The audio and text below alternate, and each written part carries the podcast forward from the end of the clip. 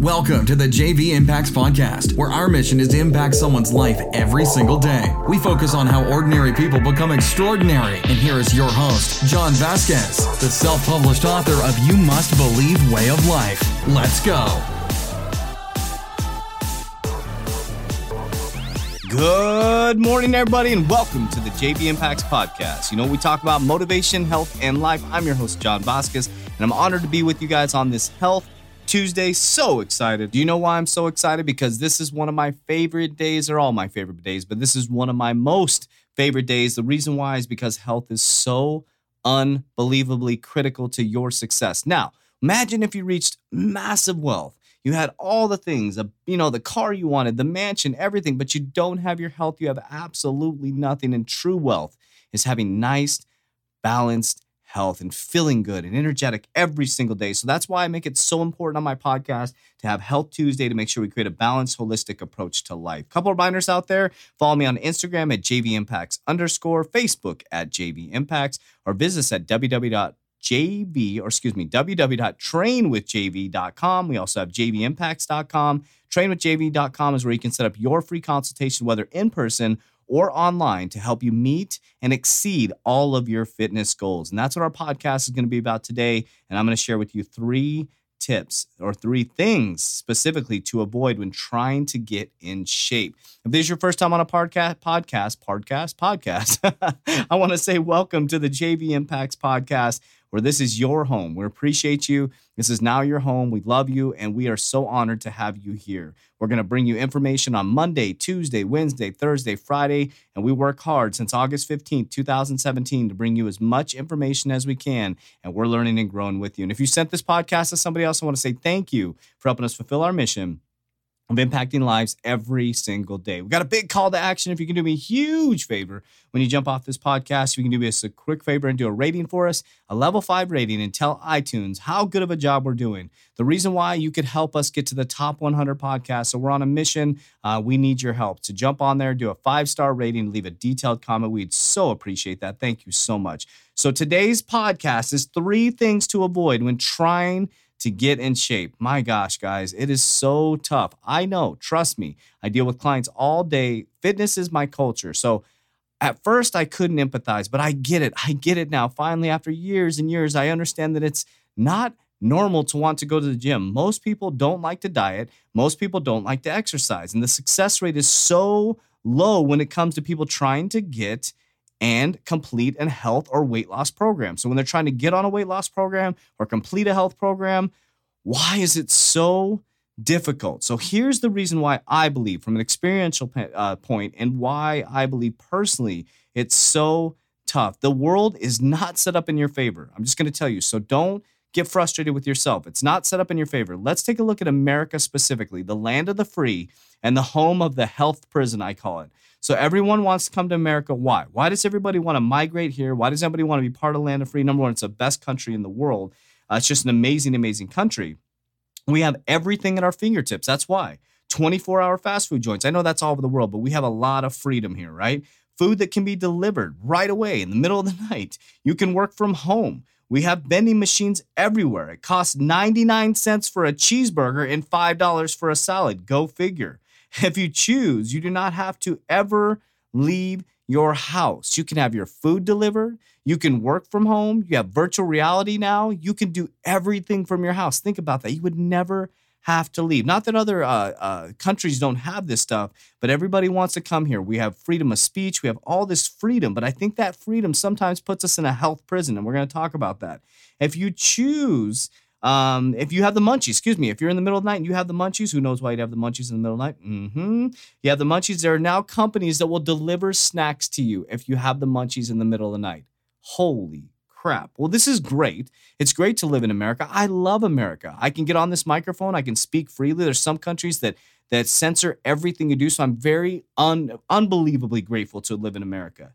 But our land of the free is not set up for healthy lifestyles and to be successful in a healthy lifestyle. So, how the heck do you beat this sickening odds. How do you beat these sickening odds? How do you do it? It's so hard. So much is against you. And that's why a study that I read said only 2% of people are successful on a weight loss or nutrition program. Then I was talking to a doctor, uh, a diabetes doctor, and he said, actually, think about this 100% of people aren't successful. And he asked me, he goes, John, you know, your workout is your culture. He goes, Are you on your nutrition plan 100% of the time? I said, No, absolutely not.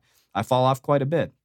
You know, I, I have cheat meals, I have this. And he said, Think about it. So 100% of people are not successful, which is so true. So let me give you three things to avoid when you're trying to get healthy. Say you hire a trainer, you hire JV, you hire a personal trainer, you get a nutritionist, you get an online plan, whatever it is. Here is three things that I want to help you with to avoid that could help you tremendously on your plan. These are three simple things. Number 1, not being prepared when you wake up will destroy your nutrition plan. Being prepared the night before is critical to your success. Why do you ask? I think you know the answer. When you walk into a day unprepared with no meals or no meals in your ammo belt, guess what? All the convenience kicks in. Where are you going to go quickly to get a healthy meal that matches maybe your macronutrients, uh, maybe it matches your sodium, whatever it is, your nutrition plan or your trainer put out for you? Whatever you eat out is not going to match what you're supposed to be on. It's just not. And being prepared will help you stay on your plan because once you fall off one day, it's very easy to fall off the second day. So being prepared is something that you're going to have to create a self discipline in yourself to be prepared every single day. Making sure you have your meals, making sure you have snacks. This is going to help you from binge eating. Uh, when the donuts are about to work, you already have your food with you. You will stay away from those easy choices. Pre- prepared makes you feel successful also and it also helps you stay on track. So, number one, remember, be prepared every single night. Don't ever wake up without your food ready. And like American Express, do not leave home without it. So that's number one. Write down, be prepared, be prepared, be prepared. That's one way you're extremely successful. One of the biggest things I hear from my clients is, I wasn't prepared for today, and then I wasn't prepared. And then a whole week goes by where there's no preparedness, and all of a sudden they're they're eating uh, eating out, they're eating extra calories, and next thing you know, they're not in the 500 calorie deficit, not in 3,500 calorie deficit for the week, and they do not lose a pound. So, being prepared is number one. Number two, I know this is uh, something that some trainers allow their clients to do. I'm not a big fan of this, but diet soda when you're on a diet. Some people do it because it tries to keep them on track, maybe the taste of it, the carbonation, but truthfully, the sugar or the fake sugar in diet soda and all the chemicals actually spike your insulin. It's proven that they spike your insulin. What happens when that happens? Now, if you drink diet soda, are you going to gain weight or or cal- uh, is it giving you calories? No, it's not. So you're not going to gain weight specifically from the soda, but the sugars and chemicals in there will spike your insulin. What happens when your insulin spikes?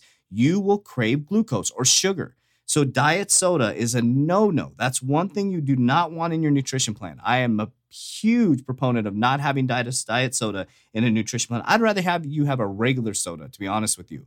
Um, so that's still going to spike your insulin. But if you're just going to drink a soda, go ahead and drink a regular soda. You're going to get the extra calories. Just don't drink soda, guys. It's not good for you, even diet soda. So, number one, be prepared. Number two, do not put diet soda in your nutrition plan. Number three, overtraining and undereating. This is my third piece of advice. These are simple things, but this is so critical. Overtraining, undereating. For years, years, years before I, I landed on the three T method after making a ton of mistakes, doing a lot of things right and a lot of things wrong, I realized that I was overtraining and undereating.